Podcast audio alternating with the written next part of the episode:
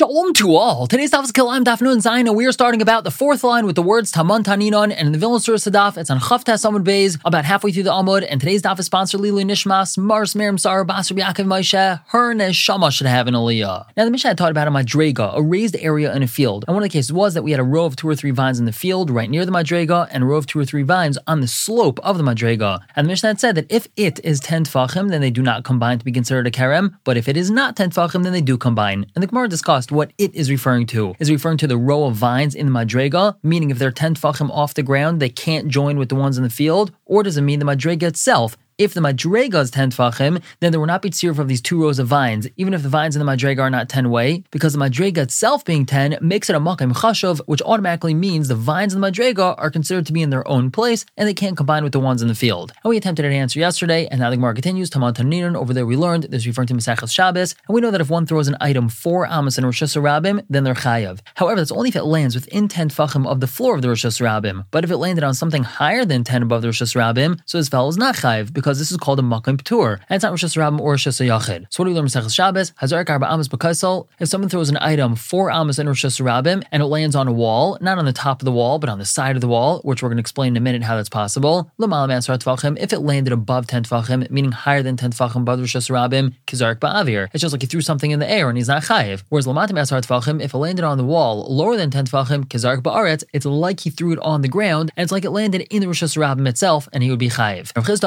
Explains the proper girsa is b'mayir leichson, where the wall's at a slant, meaning it's not straight up, and this item landed on the slant, and that's why it actually stayed on the wall and didn't fall off of it. The Gemara asks, "Ve'ain seif isn't going to eventually fall off the wall. Someone's going to walk by the wall and knock into this object, and it's going to fall down. So why even considering it like it rested on the wall?" So the answer is, Rabbi says, "B'shem Rabbi Yochanan, Tiftar." We get explained as follows: "Shahaisa dveila shmeina v'hinitucha." The thing that was thrown was a fatty fig cake, which means it was very sticky and it's stuck on the wall, and therefore it's not necessarily going to get knocked off. Here's an attempted answer to the question that we started out with. Rabbi Kumi Rabbi. Rabbi presented. He suggested the following from Rabbi Yaisi: "Les hada amra." Doesn't this tell us shipuha madrega kilamaton that the slope of the madrega, this raised piece of land, is like it's below? In other words, just like we see by the wall itself, even if the wall is taller than ten tfachim, as long as the item landed within 10 tfachim of the reshus harabim, we view it as it being there. And it should be the same thing with our vines that are planted in the slope of the Madrega. Even if the slope is higher than 10, as long as the vines are within 10, they would be mitzaref with the vines in the field. So we answered, Amalei, that's not a raya. Taman over there, meaning in our case of the vines, Zroy Nenin Mina Madrega. Whatever's planted in the slope of the elevated part of his field, they're benefiting from this elevated part itself. So they can't necessarily be considered part of the field because they're benefiting from a totally different part from the Madrega, not from the field. Baram however, over here in regards to Shabbos, it's normal for people to walk by this wall that's in the reshus harabim and they rub by it. That's what Shafin Ba means. And the item's going to fall. And that's why even though this item which he threw is currently resting on the wall, eventually it's going to get knocked off and it's going to be on the floor of the reshus harabim, and therefore we consider it like it's in the reshus harabim already, as long as it's within 10 tvachim of it. Here's a Shabbos case that could be comparable to ours. Ilu Amar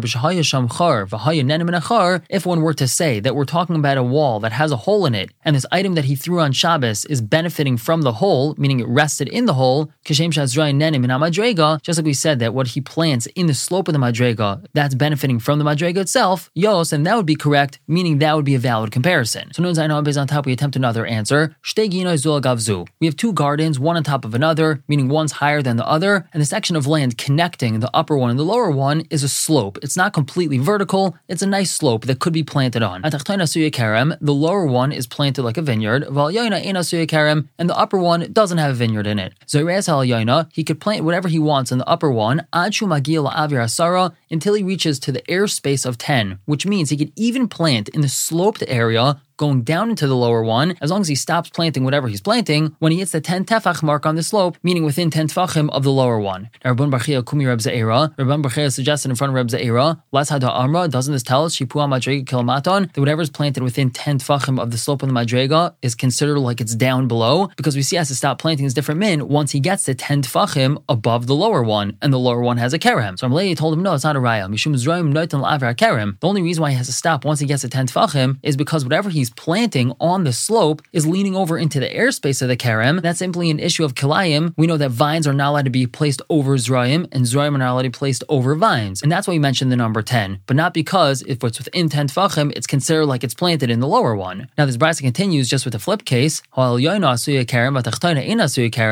say the kerem is in the upper one, and the lower one does not have a kerem, so then he could plant a different min in the lower one and on the slope as well towards the upper one until he reaches the base or the roots of the gafanim, the grapevines in the upper one. Now, Rabbi just clarifies less kan ikra gafanim. He's not planting this different min until he reaches the roots of the vines. El lamata mishloisha. It just means he's allowed to plant this different min up until he reaches the three tefach mark below the base of the grapevine. Which means, let's say the roots of these vines extend six tefachim into the ground. He doesn't have to stop at the bottom of that six tefachim because he's right by the bottom of the root. He can still plant another three tefachim until he reaches within three tefachim of the base of the vines. And why is that? Kadatani, like we taught in the Brisa. Sharshe arba amas shebekerem. If roots of peo, which is a type of vegetable, go into four amas of a kerem, lamata but they're below three tvachim, meaning they're three tvachim underground, harei mutarin, that's permitted because they're considered buried underground. And it's the same thing, planting something in this lower garden, going up the slope towards the upper garden, as long as whatever's being planted on the slope is lower than three tvachim from the base of the vines, then that's okay, and there's no kilayim issue. We're going to stop here for the day, but pick up tomorrow with a brand new halacha, halacha gimel. For now,